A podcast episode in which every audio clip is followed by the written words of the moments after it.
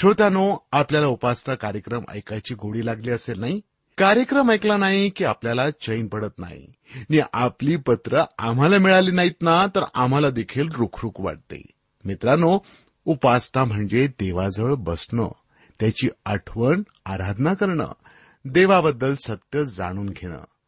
जगामध्ये देव आणि दानव या दोन शक्ती काम करत असतात. देवाची कर्म ही प्रकाशाची असतात.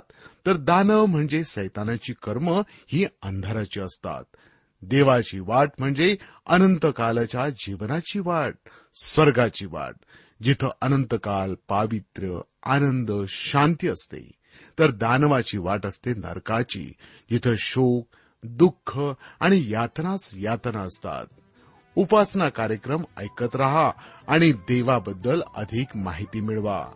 श्रोत्यानो सुरुवातीला कानोपा ऐकला हे भक्तिगीत येशूने मला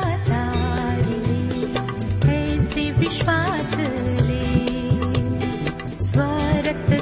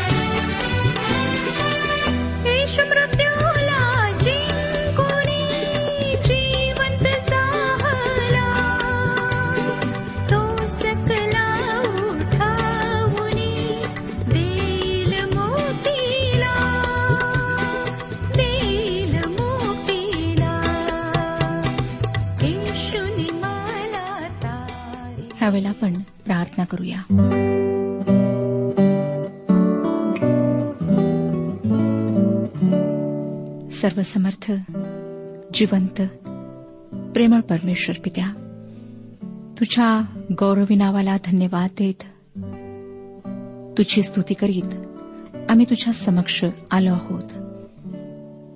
तुझी दया आहे प्रभू की आम्ही जिवंत आहोत. तू आमच्या सर्व गरजा भागवलेल्या आहेत. ह्या क्षणापर्यंत तूच आमचं मार्गदर्शन केलेलं आहेस. ह्यावेळेला आम्ही स्वतःला तुझ्या पवित्र हातात देत आहोत. आमची तुझ्याजवळ प्रार्थना आहे की तू आज आमच्याशी बोल.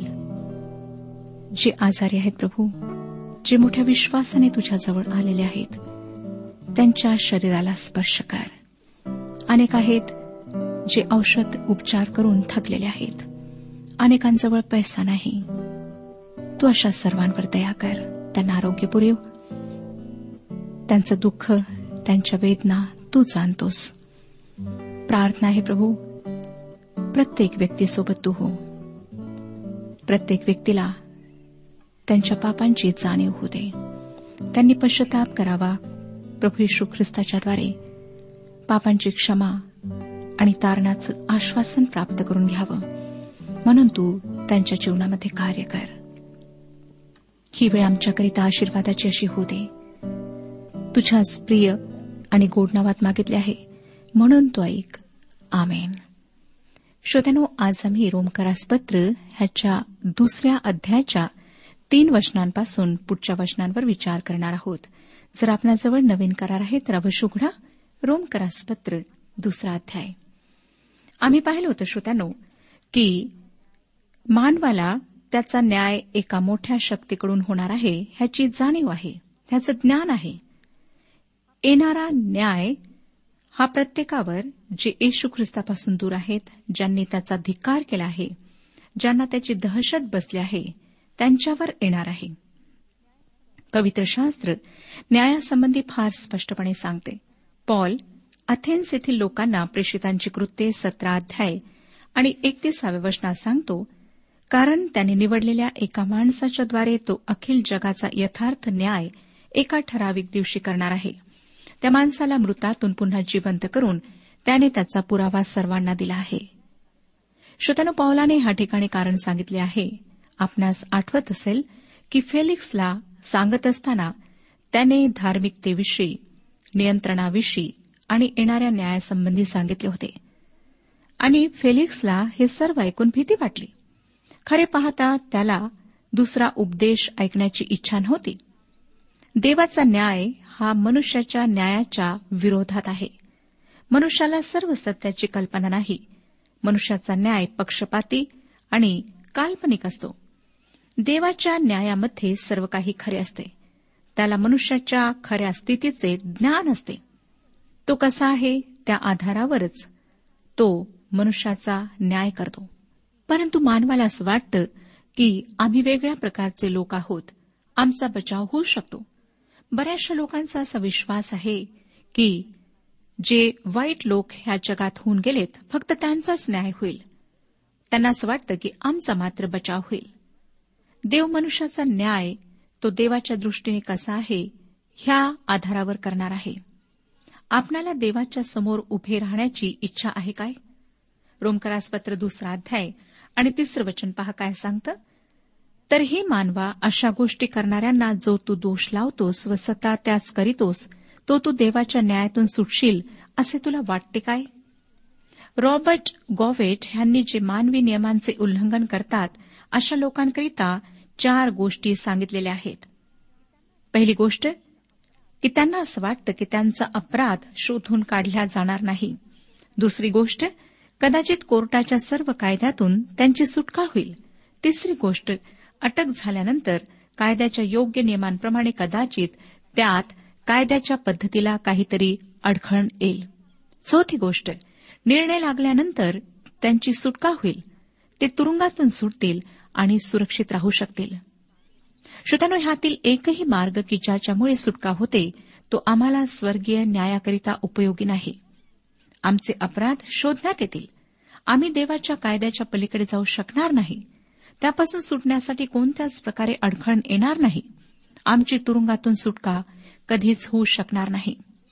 इब्रिलोकासपत्र याचा लेखक इब्रिलोकासपत्र दुसरा अध्याय आणि तिसऱ्या वचनात विचारतो तर आपण एवढ्या मोठ्या तारणाकडे दुर्लक्ष केल्यास आपला कसा निभाव लागेल? ते सांगण्याचा आरंभ प्रभूकडून झाला असून ते ऐकणाऱ्यांनी त्याविषयी आपल्याला प्रमाण पटविले आता पहा रोमकरासपत्र दुसरा अध्याय. आणि चौथं वचन काय सांगतं? किंवा देवाची ममता तुला पश्चातापाकडे नेणारी आहे हे न समजून तू त्याची ममता क्षमा व सहनशीलता ह्यांच्या विपुलतेचा अनादर करीतोस काय? आज आम्ही हे ओळखले पाहिजे की देवाचे चांगुलपण आम्हाला त्याच्यासमोर आमच्या गुडघ्यांवर यायला लावते. परंतु ह्याऐवजी ते मनुष्याला देवापासून दूर नेते. दुष्ट लोकांची प्रगती पाहून दाऊद राजा देखील व्यथित झाला होता. आणि त्याने आपल्या मनातील भावना स्तोत्रसहिता त्र्याहत्तर अध्याय तीन पाच नऊ आणि सतरा वचनांमध्ये प्रगट केल्यात. जर आपणाजवळ जुना करार आहे तर आपण अवश्य स्तोत्रसहिता त्र्याहत्तर अध्याय वाचा. श्रोत्यानो ह्या सर्वांचा न्याय होणार आहे. तशाच प्रकारे जर आपण हरवलेले आहात तर देवाची सेविका होण्याच्या नात्याने मी आपणाकडून सर्व काही काढून घेण्याचा प्रयत्न करीन असे समजू नका. जर आपण ख्रिस्तावर विश्वास ठेवला नाही जो ह्या जीवनात तुमची आशा आहे तर एखाद्या संत्र्याप्रमाणे ह्या पृथ्वीला चोखा आणि त्यामधून जितके काही आत घेता येईल तितके घ्या. जितके काही पिता येईल तितके प्या. जितके पाप करता येईल तितके करा. कारण दुसऱ्या जीवनात काहीच राहणार नाही. चांगले होईल की येथे राहत असताना जितके घेता येईल तितके घ्यावे. जर ह्याच प्रकारे श्रोत्यानो आपणाला राहायचे आहे तर खा प्या आणि मजा करा. उद्या मरायचेच आहे. परंतु लक्षात ठेवा की परमेश्वर आपल्या प्रत्येक गोष्टीचा न्याय करणार आहे. पाचवं वचन सांगतं की आपल्या हटवादीपणाने पश्चातापहीन अंतकरणाने देवाचा क्रोध व यथोचित न्याय ह्यांच्या प्रगटीकरणाच्या दिवसासाठी स्वतःकरिता क्रोध साठवून ठेवतोस.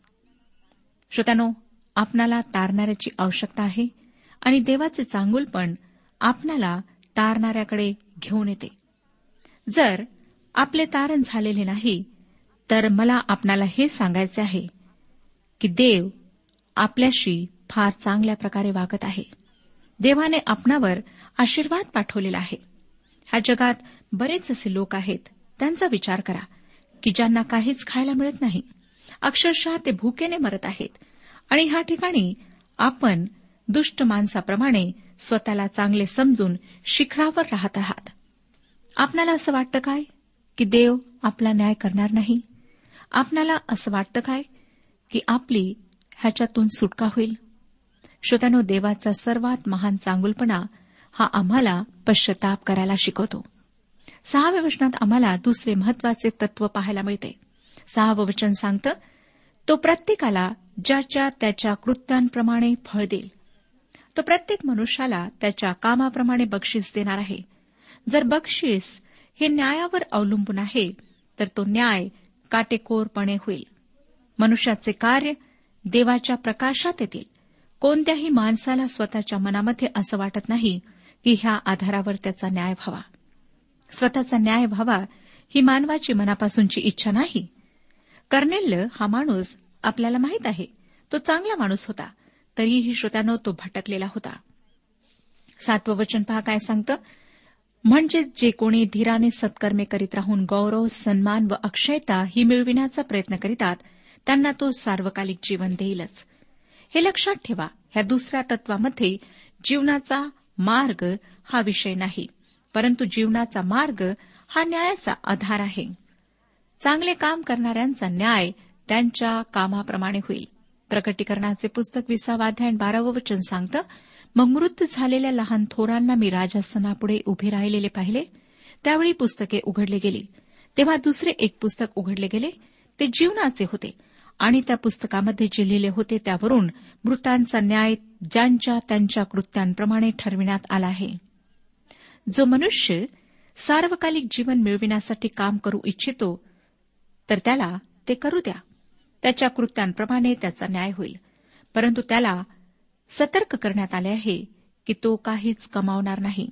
प्रगटीकरणाचे पुस्तक विसावाध्याय आणि पंधरावं वचन सांगतं ज्या कोणाचे नाव जीवनाच्या पुस्तकात लिहिलेले सापडले नाही तो अग्नीच्या सरोवरात टाकला गेला. श्रोत्यानो ख्रिस्तावरील विश्वासामुळे की तोच आमचा तारणार आहे. आमचे नाव जीवनी पुस्तकामध्ये लिहिल्या जाते. सार्वकालिक जीवन हे चांगल्या कामाचे किंवा परिश्रमाबद्दलचे बक्षीस नाही परंतु सार्वकालिक जीवन हे जे ख्रिस्तावर विश्वास ठेवतात त्यांचे बक्षीस आहे. आता न्यायाच्या तिसऱ्या तत्वाचा विचार करूया. दुसरा अध्याय आणि अकरावं वचन पहा काय सांगतं? कारण देवाजवळ पक्षपात नाही. जुन्या करारात सुद्धा हे महत्त्वाचे तत्व होते. अनुवादाचे पुस्तक दहावा अध्याय आणि सतरावं वचन कारण तुमचा देव परमेश्वर हा देवाधी देव प्रभूंचा प्रभू महान पराक्रमी व भययोग्य देव असून तो कोणाचा पक्षपात करीत नाही किंवा लाज घेत नाही. शिमोन पेत्र ज्यावेळेस कर्नेलच्या घरी गेला तेव्हा पेत्राने हे ओळखले. प्रेषितांची कृत्य दहावाध्याय आणि चौतीसाव्या वचनात तेव्हा पेत्राने तोंड उघडले आणि म्हटले देव पक्षपाती नाही. देव कोणाचा पक्षपात करीत नाही. सर्व मानवजात देवाच्या समोर सारखीच आहे. न्याय देवता जी आहे तिच्या डोळ्यावर पट्टी बांधलेली असते. ह्याचा अर्थ ती आंधळी असते असा नाही परंतु ती व्यक्ती मखमली कपडे घालून आहे किंवा जुने कपडे घालून आहे हे तिला दिसू नये. तिच्यासमोर सर्व समान असावेत. चांगले कुटुंब शिक्षण पदवी प्रतिष्ठता ह्यांचा तिच्यासमोर काहीच फरक नाही हे दर्शवण्याकरिता तिच्या डोळ्यांवर पट्टी असते. श्रोत्यानो देवासमोर सुद्धा आमचे कुटुंब आमचे शिक्षण आमची पदवी आमची प्रतिष्ठता ह्यांचा काहीच लाभ होणार नाही. देवासमोर फक्त एकाच गोष्टीचा उपयोग होणार आहे आणि ती म्हणजे तुमची तारण करणाऱ्याबरोबर ओळख झाली आहे किंवा नाही. सगळ्यात महत्वाची गोष्ट हीच आहे. रोमकरासपत्र दुसरा अध्याय आणि बारावं वचन पहा काय सांगतं? रोमकरासपत्र दुसरा अध्याय बारावं वचन कारण ज्यांना नियमशास्त्र नाही अशा जितक्यांनी पाप केले तितके नियमशास्त्राव्यतिरिक्त नाश पावतील. आणि नियमशास्त्र असून जितक्यांनी पाप केले तितक्यांचा न्याय नियमशास्त्रानुसार होईल.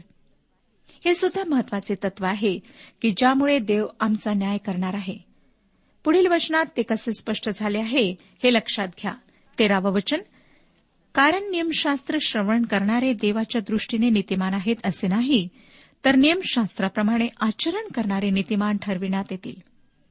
पुष्कदा मी असं ऐकते की अधर्मी लोक भटकलेले आहेत कारण त्यांनी ख्रिस्ताबद्दल ऐकले नाही आणि त्याचा तारणारा म्हणून स्वीकार केलेला नाही. ते भटकलेले आहेत कारण त्यांनी ख्रिस्ताचा तारणारा म्हणून स्वीकार केलेला नाही. ते पापी आहेत. ही संपूर्ण मानवजातीची स्थिती आहे. मनुष्य हा त्याच्याकडे असलेल्या प्रकाशामुळे वाचत नाही तर त्याच्या ठाई जो प्रकाश आहे त्याद्वारे त्याचा न्याय होतो. नियमशास्त्रातील वचनांना फक्त ऐकणारे परमेश्वरासमोर नीतिमान ठरणार नाहीत. पुष्कळ लोकांना असं वाटतं की त्यांनी जर पहाडी उपदेशाला दुजोरा दिला तर त्यांचा बचाव होईल. पंधरावं वचन पहा काय सांगतं? म्हणजे ते नियमशास्त्रातील आचार आपल्या अंतकरणात लिहिलेला आहे असे दाखवितात.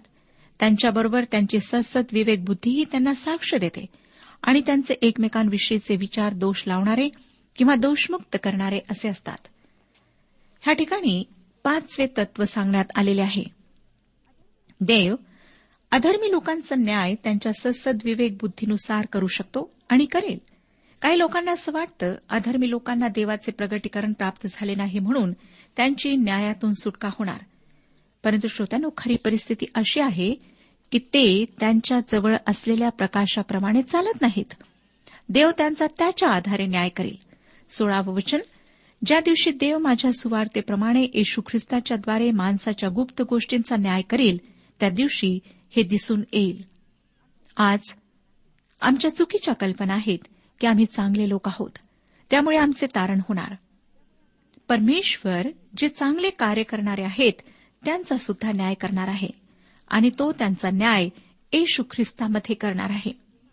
मग ते कृष्णवर्तमान पाचवाध्याय सत्तावीस आणि अठ्ठावीस वचनांमध्ये असं लिहिलेलं आहे की जर कोणा पुरुषाने एखाद्या स्त्रीकडे वासनेने पाहिले तरी त्याच्यावर आरोप ठेवण्यात येणार आहे. श्रोतानो मानवी हृदयाचे गुपे सांगणारे हे एक उदाहरण आहे. आपल्याला वाटतं का की आपल्या हृदयातील गुप्त गोष्टी उघडकीस याव्यात?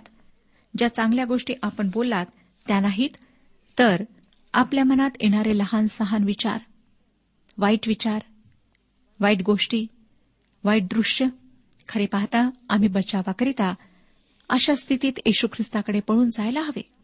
आम्ही येशूच्याद्वारे तारण प्राप्त करून घेऊ शकतो. परमेश्वर धार्मिक लोकांचा न्याय करणार आहे आणि प्रामुख्याने यहुदी लोकांचा विशेष करून न्याय करण्यात येणार आहे कारण त्यांची धार्मिकता देवाद्वारे देण्यात आलेली होती.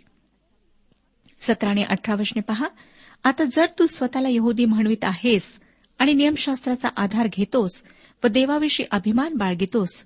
तुला त्याची इच्छा कळते आणि नियमशास्त्रातले शिक्षण मिळाल्यामुळे जे सर्वोत्तम ते तू पसंत करीतोस.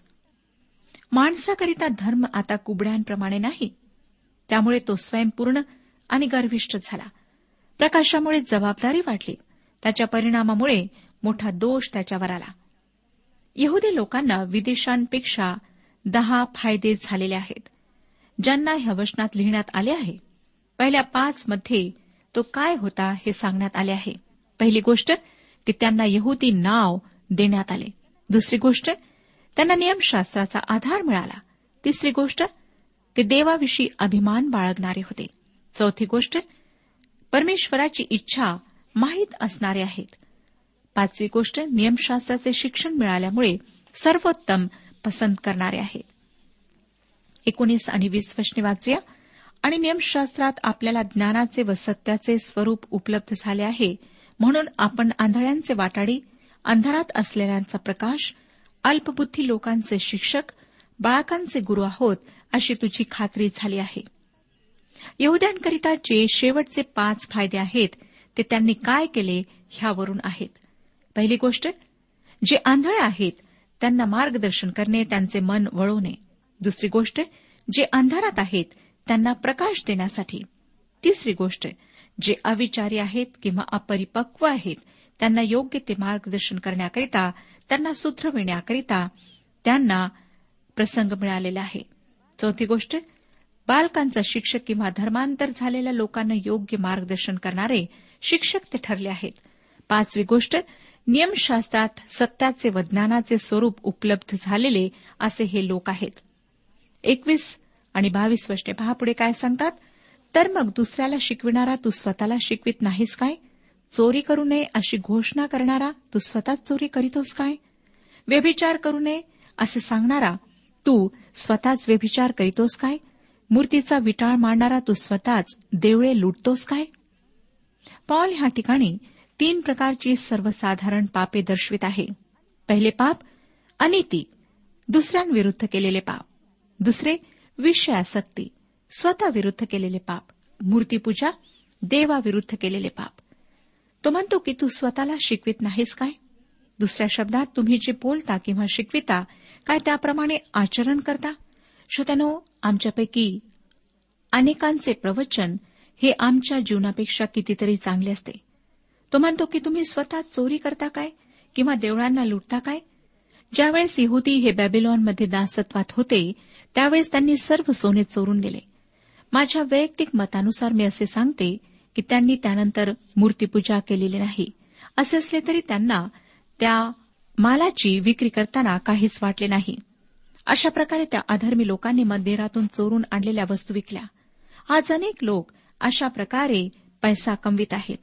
आता पावलाने सांगितलेल्या तीन पापांविषयी तो उल्लेख करतो. तो म्हणतो अनिती दुसरे पाप विषयासक्ती तिसरे पाप मूर्तीपूजा. ह्याच गोष्टी त्याने उलट करून पहिल्या प्रकरणात सांगितलेल्या आहेत. मूर्तीपूजा यहुदी लोकांच्या पापाचा भयंकर कळस होता ते त्यापेक्षा अधिक नीच स्थितीच जाऊ शकत नव्हते. मला आश्चर्य वाटतं श्रोत्यानो की तुम्ही आणि मी येशूची विटंबना करणारे आहोत. आता तो जे अति आवश्यक त्या संबंधाने पंचवीसाव्या वचनात सांगत आहे. कारण जर तू नियमशास्त्राप्रमाणे वागत असलास तर सुनतेचा उपयोग आहे खरा. परंतु जर तू नियमशास्त्राचे उल्लंघन करणारा असलास तर तुझी सुनता झालेली असूनही ती न झाल्यासारखीच आहे. सुनता ही मोशेच्या पद्धतीची खूण होती आणि तेच सर्व काही होते. चांगले विधी व संस्कार ह्यावर योग्यता अवलंबून नव्हती. त्या व्यक्तीने मोशेच्या नियमावर विश्वास केला आहे किंवा नाही हे त्या खुणेद्वारे ओळखल्या जात असे. ज्यांनी त्याचे उल्लंघन केले त्यांनी सुनतेच्या पवित्र विधीचा अपमान केला. जे पवित्र होते ते अपवित्र झाले. हाच विचार आपल्या मंडळीतील विधी संबंधात आपण लागू करू शकतो. सव्वीसावं वचन तर मग सुनताना झालेल्या माणसाने नियमशास्त्रातील नियम पाळले तर त्याचे सुनताना होणे ही सुनता असे गणण्यात येणार नाही काय? समजा पत्नीची लग्नाची अंगठी हरवली तर त्याचा अर्थ असा होत नाही की ती त्याच्यानंतर पुन्हा कुमारिका होते. लग्नातील अंगठीपेक्षाही लग्न कितीतरी महान आहे. अंगठी तर फक्त लग्नाची एक खून आहे. सत्तावीस आणि अठ्ठावीस वचने आणि तुला शास्त्रलेख असूनही व तुझी सुनता होऊनही जो तू नियमशास्त्राचे उल्लंघन करणार आहेस त्या तुझा न्याय जो शारीरिक सुनतानं झालेल्यापैकी असून नियमशास्त्र पाळितो तो करेल. कारण जो बाह्यातकारी यहुदी तो यहुदी नव्हे आणि देहाची बाह्यातकारी सुनता ही सुनता नव्हे. ह्या ठिकाणी पावलाला असे सांगायचे आहे की सुनता कशाचे तरी धोतक आहे. एकोणतीसावे वचन परंतु जो अंतरी यहुदी तो यहुदी होय. आणि लेखाप्रमाणे व्हायची ती सुनता नव्हे तर आध्यात्मिकदृष्ट्या जी अंतकरणाची व्हायची ती सुनता होय. अशाची प्रशंसा माणसाकडून नव्हे तर देवाकडून होते.